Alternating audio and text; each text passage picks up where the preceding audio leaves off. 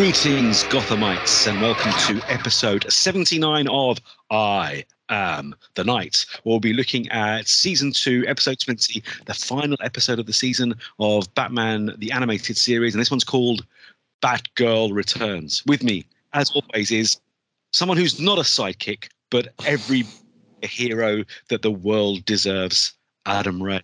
We're back. We have returned. We are back on the mean streets of Gotham trying to bring our own brand of audio justice. It's going to be good. It's going to be good. And uh, yeah, you're very right there. I, I, in this dynamic, sure, I may be psychic like, but Ah, ah. a hero in my own right, much like the main characters in this episode. They that was one of the main takeaways I sort of had from this. It was we showed off that with very little Batman, Robin and Batgirl were big damn heroes just on their own right and handled the very tricky situation that was going on in this week's episode. Oh yes, and of course, um, multiple guest stars. One in particular who's in the action every bit as much as uh, Dick and Babs, but we'll talk about that. So it's um, yeah, Batgirl Returns, written by Michael Reaves and Brynne Stephens, and directed beautifully by Dan Riba. Do you reckon that this one is up there in terms of how it's directed and and the acting quality? This one's really good, I think. This one's really good. Uh, I would agree, definitely. Uh, there's been very few weak episodes of the show Mm. overall. I'd say this is a very good character piece. It's a very good Yeah. exploration of the main masked figures that are in that are in the focus in this episode, as well as sort of the themes of like trust and understanding and what it means to be someone like this in this world of uh, ma- masked masked do-gooder types, to quote one of the other characters. Absolutely. Well, um, we see a few characters here, and what what blew my mind is, well, it starts with the theft of a jade cat, a priceless Han Dynasty jade cat. And as soon as I thought that, I said, well, this has got to be Catwoman, right? But I was wrong. Mm. And then we get this weird thing with Batman getting beaten down by Joker, Two Face, and Penguin, and getting saved by Batgirl. I'm thinking, this ain't right um, but of course, she was dreaming. And but what do you make of the dream?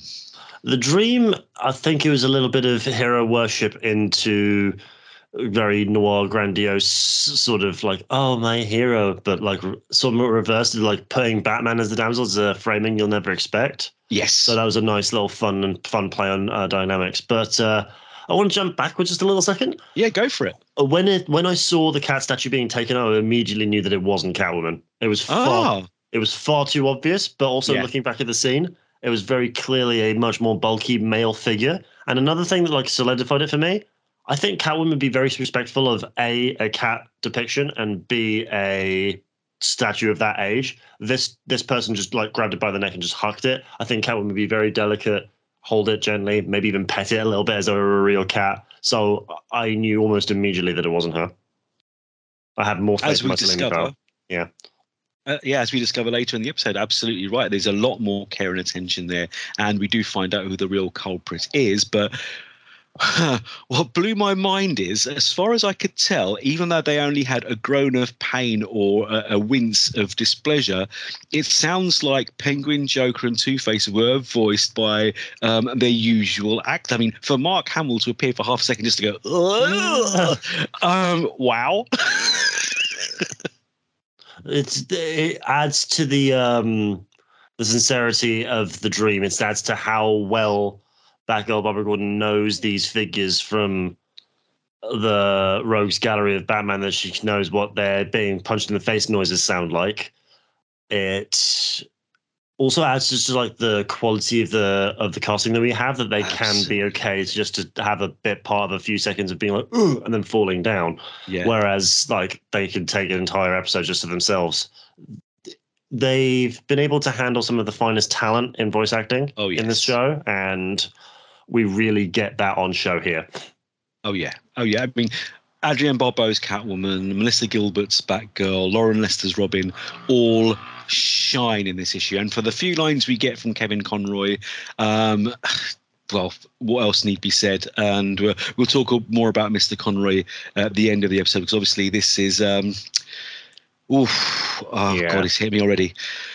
This is the first one we're recording since his untimely passing, but uh, I'm not going to go into that because I, don't, I, I, I, I ugly cry and I don't want to do that on a podcast that people are going to see moving forward. So, um, yeah, um, the three leads, superb. Truly, they brought the level of uh, performing quality and acting chops that we can expect from them in every episode. There's never a time when they've given uh, roughshod um, half baked performance. They've always put in maximum effort, and it shows dividends every single time. Oh yes, I mean the fact in this episode. I mean I know that the first three Joker, Penguin, and Two Face are only cameos, but we get Catwoman, we get Batgirl, we get Robin, we get the return of Roland Daggett, which is a very nice um, surprise. Lovely, and again Ed Asner on top form as always. Um, that was brilliant because we get so many red herrings with uh, the stacked deck being the bar where all the villains hang out. And that's the name of one of the most famous, um, greatest Joker stories ever told collections. That very rare leather-bound hardback, which I'm very lucky to own a copy of. Ooh. And um, things like that. So I thought, hang on, so it's not Catwoman, is it Joker? Is it another herring? But brilliant. And we meet for the first and last time a villain called the Chemist. And even though he was in it for like seconds and has about two lines, another brilliant piece of voice casting, I think. Yeah, he has that uh, sort of snivelly, mm. uh, intellectual type. Uh, this is a this is a nod to to another set of characters that I love and I know that you love. He's a very much of a Starscream type of just like yes, like being nefarious in the shadows, but like oh no, don't hurt me when he's confronted.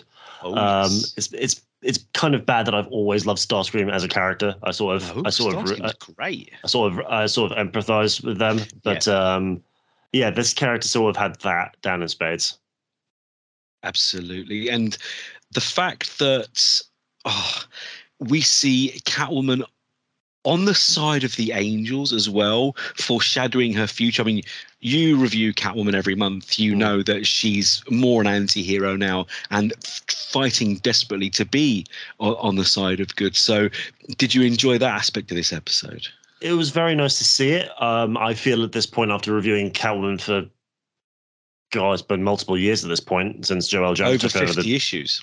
Yeah, since Joelle took over the title back when um, they called off the wedding uh, yes, there's. I feel like I've grown to know and love this character a great deal. She's um, very complex, a lot more complex than most people think. A lot of people mm. just immediately think of uh, Michelle Pfeiffer and uh, just like the DC's greatest thief. Um, that's a that's a term I like to throw around just to describe her because I, I love it. It's perfect.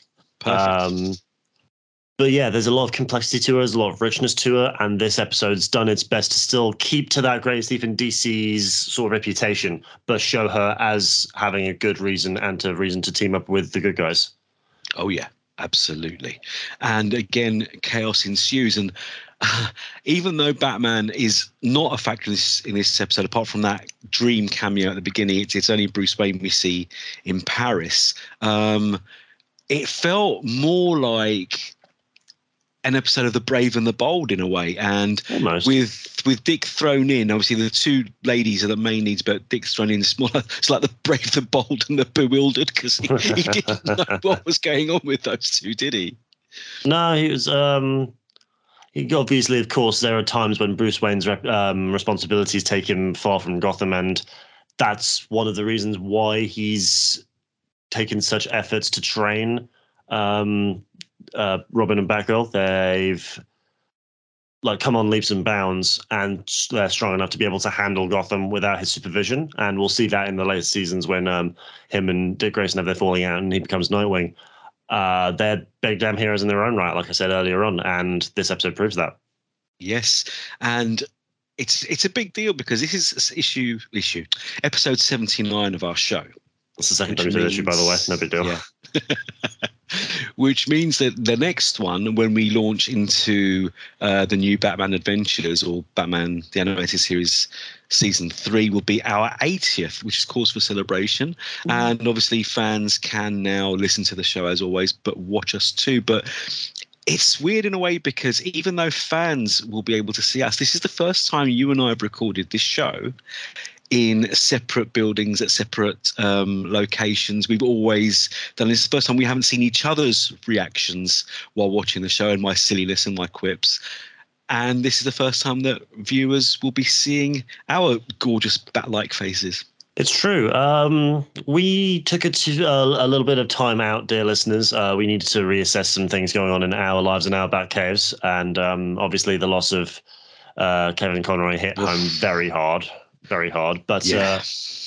uh, um, crime doesn't take vacations, and neither do we uh, as a different actor playing Batman once said. So we have returned. We've shaken things up a little bit, but uh, it's still the same Bat time, same Bat channel, giving you the same broken down content on the show that we've all come to know. And I think it's good that we've been able to like start up again on a on an ending that doesn't really feel very much like the standard episode because of its glaring absence of Batman. We get to see just how big the cast is, how well handled these comics' favorite mm. characters are, and just the kind of stories that can be told with this cast of characters, with the, where the like the main the main guy, the sort of in the titles, is no is seen very very little, but we still get a very rounded, complete story that does these characters justice and is still a fun sight to see. Oh yeah, absolutely. But it's it's really great that this worked out this way in some ways. Because watching this episode, obviously, I do believe I've seen it, but I'd completely forgotten it. Hence the surprises and is it Catwoman? Is it Joker? Who is it? What's going on? Um, this is the last time we will see this iteration visually of Catwoman, Batgirl, Dick Grayson as Robin and Batman. They all completely redesigned um, for the final season, which shocked me reading the comics. I thought, whoa, what's going on here? But luckily, they did a uh, mini series in comic form, which I don't know if perhaps you and I should read and cover before we go into season three, which shows the animated universe origin of Nightwing and what happened when Dick Grayson left the cave. So I don't know, I don't know, I don't know. Um, as I've never seen any of the upcoming episodes, not a single one. Um, what do you think? It may be worth looking into. Um, it would be. I imagine that there'll be some crossover and some tie-ins into the comics, but I don't think there'll be essential viewing. I think there'll be because the essential viewing is the show, of course. Oh, but oh, they've marketed the comics to those who want to get a little extra piece of Batman adventure goodness. There may be some stuff in there that might make some of the episodes richer, but I hope that, and I'm I'm confident that the creative teams in charge of the show would be able to still tell the rich kinds of stories we've been ha- having so far without needing to rely on any of the details introduced in the comics. Maybe I'm wrong. Maybe there's going to be some crossovers, and that might be a nice thing to catch up on. So I think we can look them over, but I think our focus could still be on the actual show itself. Yep, definitely. Uh, as you say, the show is essential. You don't need anything else but the show. But with the Batman Adventures comics from the very first run, uh, they do mention the show. So it's more important to watch the show when you read the comics than vice versa. But yeah, it's going to be weird um, seeing, well, a, I can't wait to see Nightwing because you know mm. that after Batman himself, Dick Grayson's my boy, love him, and my favorite Robin, Tim Drake, although slightly different, almost halfway between the Tim Drake we know and the Jason Todd because obviously they didn't want to include that story. They've introduced that in the comics in the last two or three years. So yeah, big things, big changes. But um, as for Batgirl returns, Batgirl steps up, becomes a member of the team as she's going to be moving forward. Which is uh, always a, definitely a thing. She was always much a mainline member of the team in this era of comics, this pre Nightwing sort of time. Uh, she's obviously very welcome, and this episode proves that she's a strong presence, uh, headstrong and uh, very fair crime fighter with a good uh, with a good moral code that she probably picked up from Batman, and of course her father, which we get a lot of very fun jokes about. Um, yeah, it'd be nice to see her around more often. I'm looking forward to it because again, uh, Barbara Gordon, you know, I love the character to pieces. So um yeah, it's a fun episode. Roland Daggett being the main villain, um, out to get um, Selina, and of course he nearly killed her, as, as alluded to in a previous episode, and this is like her revenge story. And the cat does come out. She's semi-heroic, but still the, the DC's greatest thief does rear her head, which I'm sure pleased you. Oh yeah, definitely. It's um I was definitely expecting it from this era of Catwoman. Um, to be honest, like I don't wouldn't put it past her now these days. Uh, I think her priority would be caring about her charges first. But if Mhm, an opportunity like that came up, I think Selina's too streetwise to say no to something like that. But um, obviously, this this Catwoman's much younger and much um, uh, much more in need of worldly wisdom and a bit of Mm. heartbreak to have that kind of train of thought. So that's why we see her um, be very sinister towards Daggett at, towards the end of the episode and um, somewhat double cross our heroes partway through, but still keeps to her code and still plays the anti heroics that we come to know from Catwoman now and makes for a well rounded, layered character, which is kind of what we want. Like, it's very Yeah. easy to frame her as this just like, oh, this kleptomaniac in a catsuit who just wants all of the shiny things that are cat related. But no, there's uh, depth there, and that's good, uh, good storytelling. very good story. It's a brilliantly written and beautifully directed episode. I love the way everything's done from the lighting. Um, Shirley Walker's music in this episode is cinematic, to say the least. But what do you reckon of when they get into the stack deck, that bar full of villains, where it's all shadows, it's all high contrast, like black and white movement, and the villain stepping out of the shadows to confront Catwoman and Catwoman taking him down. Do you not think that visually as well as in audio, this was a cracker?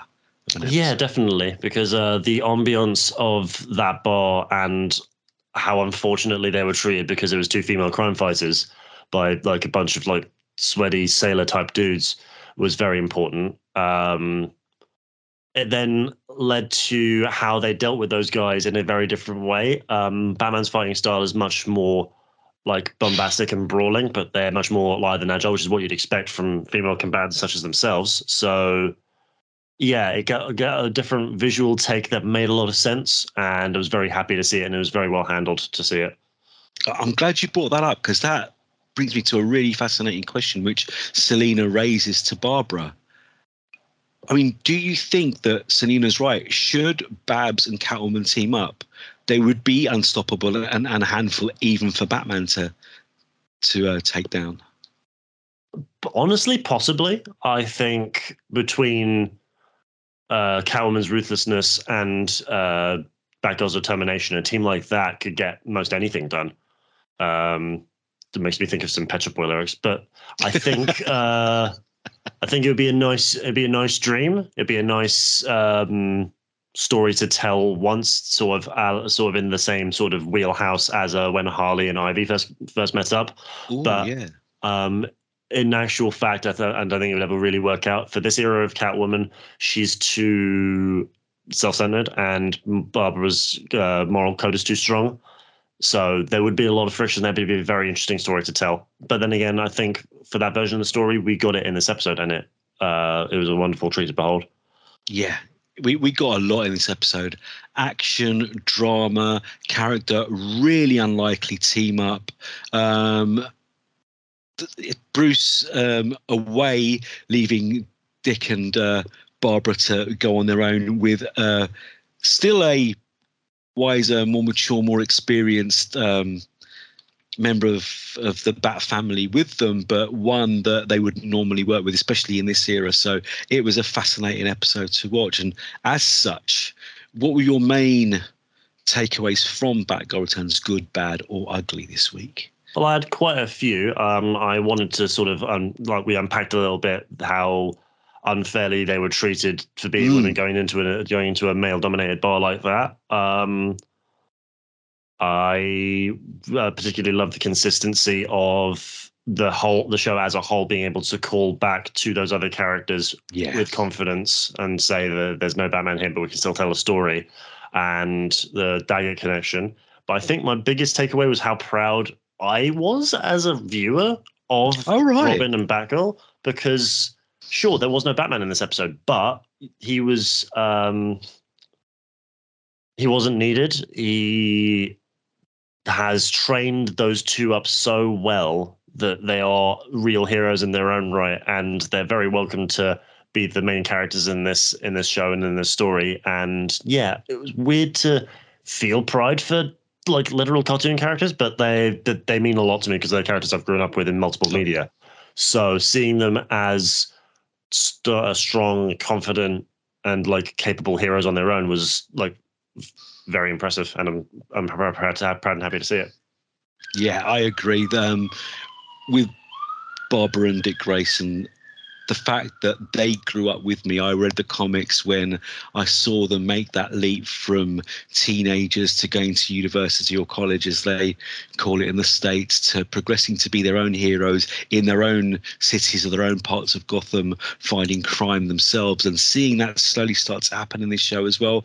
A lot of pride here. But I did have one takeaway, which is the first ever from this show, which I wasn't that happy with, even though I knew it was coming because it's it's been in the cards and they make it even worse in the um, extremely hit and miss Killing Joke animated adaptation. Mm. Is the fact that yes, even in the comics at the beginning, Batgirl became Batgirl out of hero worship for Batman, but the fact that she also has a romantic interest in him I just find cringy because yeah. he's got to be a good 10, 15 years older than her part one, and B, as you know, I'm a hopeless romantic. For me, it's Dick and Babs forever. It's Batgirl and Nightwing. I, want those, uh, and that seems to be happening in, in Nightwing's title and the Batgirl's title at the moment. But that was the only negative ever. But it was a different era, and Bruce and uh, Bruce, Dick and Babs weren't really a couple back in the 90s as much as they are now. So, different era, different writers telling different stories, I guess. Uh, I think so. Um, yeah, I didn't want to have to touch on the Killing Joke adaptation because um, there's a trend on YouTube where like video starts at and you can skip out to the actual content and skip over the introduction. In my mm. head, the Killing Joke animation starts at like minute 44. Yeah, agreed. Killing Joke starts at minute 44, so I largely discredit that opening salvo. It didn't really happen in my head, so the fact that they've sort of played again on those themes is a little weird. But again, I'm choosing to ignore it because the the killing joke thing didn't exist. But also, I'm imagining this as like Barbara Gordon, like fresh out of Superhero Academy. She's like 12 minutes on the scene, so she's yeah, still still going to exactly have a little that. bit of like teenage girl hormones of looking at this big, strong, capable man and just like ooh. But uh, after a while, she'll calm down a little bit and she'll see the the goodness in a or in a boy more, more her age and of a similar skill level and similar uh, wavelength. Uh, so I I have confidence in your one true pairing as well. So yeah, it was it's a little bit glaring. It's a little bit icky almost, but it's one I'm willing to ignore when you put a little bit of logic to it. Yeah, Indeed. And again, we all know we can't control our dreams. And like you said, at that age, seeing the hero and knowing that that is the real reason she started being Batgirl in the first place, I can forgive it because everything else about this episode, honestly, was terrific. So, so good.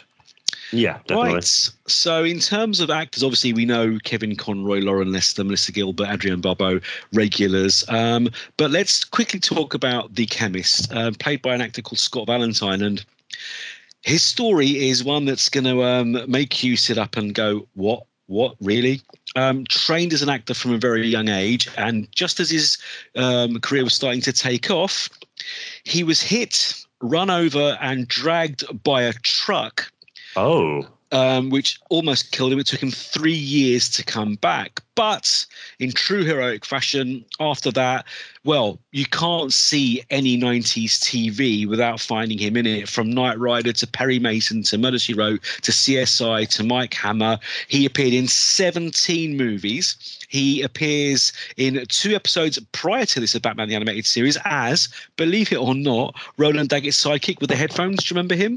Oh, the the the spy guy, the guy who's in charge of security. Yep, oh. same actor, Scott Valentine, and he will appear in two episodes of Superman the animated series, and he'll appear again in an episode of Batman Beyond. So let's ah. look out for Scott Valentine there. But glad he's still with us after being hit, run over, and dragged by a truck. So Scott Valentine, wow, um, superhero origin story right there. Yeah, definitely. Um, it's a, uh, it's very fortunate that he was able to make it. But good work to him. Um, and obviously, again, a great performance because this this voice and this character were very different from Headphones Friend. Oh yeah. Uh, this guy has like snivelly, cowardly, intellectual, and Starscream almost uh, energy. So yeah, great performance and uh, great variation. I'm glad that he's okay and was able to give us many different performances across many different flavors of Batman. Yeah, three episodes of Batman the Animated Series. The, chemist in this one and Raymond Bell in the two episodes Feet of Clay Parts 1 and 2, also featuring Roland Daggett.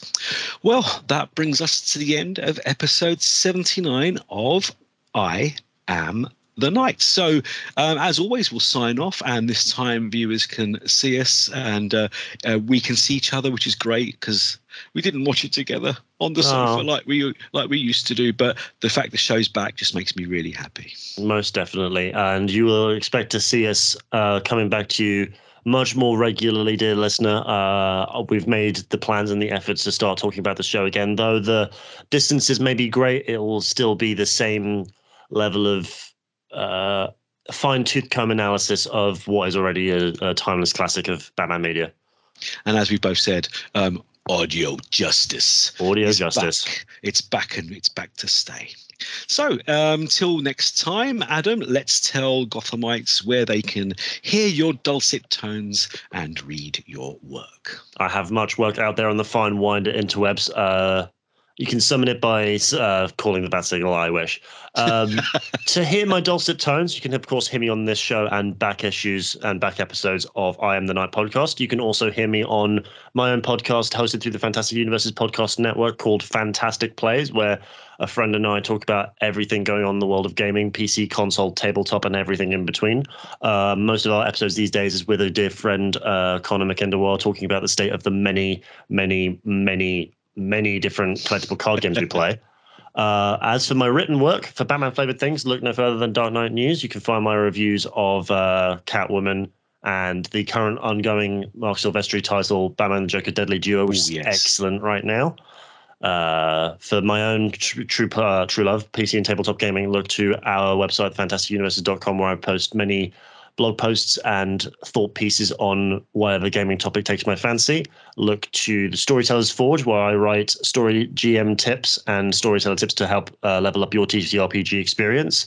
And look to twitch.tv forward slash Izzet Tinkerer where i'm going to finally make the efforts once i get over my day job's new sleep schedule to broadcast myself playing various different card digital card games be it magic arena legends of runeterra or marvel snap I hate to use hate to reference marvel on a dc show but that is the way of things we love uh, both no harm uh, follow me on Twitter at Izzet Tinkerer and find all of those social medias at more at linktree.com forward slash Izzet Tinkerer. Marvelous. As for myself, just type Steve J Ray, or Fantastic Universes into your search engine of choice. That'll take you to all my news, reviews, features, and interviews across DC Comics News, our sister sites, Dark Knight News, the more Batman focused uh, website, and Fantastic Universes, which is for everything fan related. And talk to me on Twitter at L Stevo, E L underscore S T E E V O. As for this show and the main DC Comics News podcast, the soon to be returning Harley Quinn cast, Mad Love, and maybe even the Spinner Rack. I don't know what's happening and Ooh. if we can twist Brad's arm, um, we need Flicky Fashions talking about costume designs and everything else. Um, catch those on the DC Comics News Podcast Network, available on Apple Podcasts, Spotify, Google Play, Stitcher, and wherever else you find your podcast. You can catch DC Comics News and Dark Knight News on Twitter and the rest of social medias at DC Comics News altogether, no spaces, at DKNewsCom on Twitter for Dark Knight News and darkknightnews.com online. Um, catch us there. We'll love to hear from you. Please talk to us. Let us know if you're happy about the return of I Am the Night. And this will be a regular thing again moving forward. But until it is, well, we have only a few more things left to tell you. I am the night. We are the night. And this has been the I Am the Night podcast. Thank you for listening. And until next time, read more comics and watch more Batman.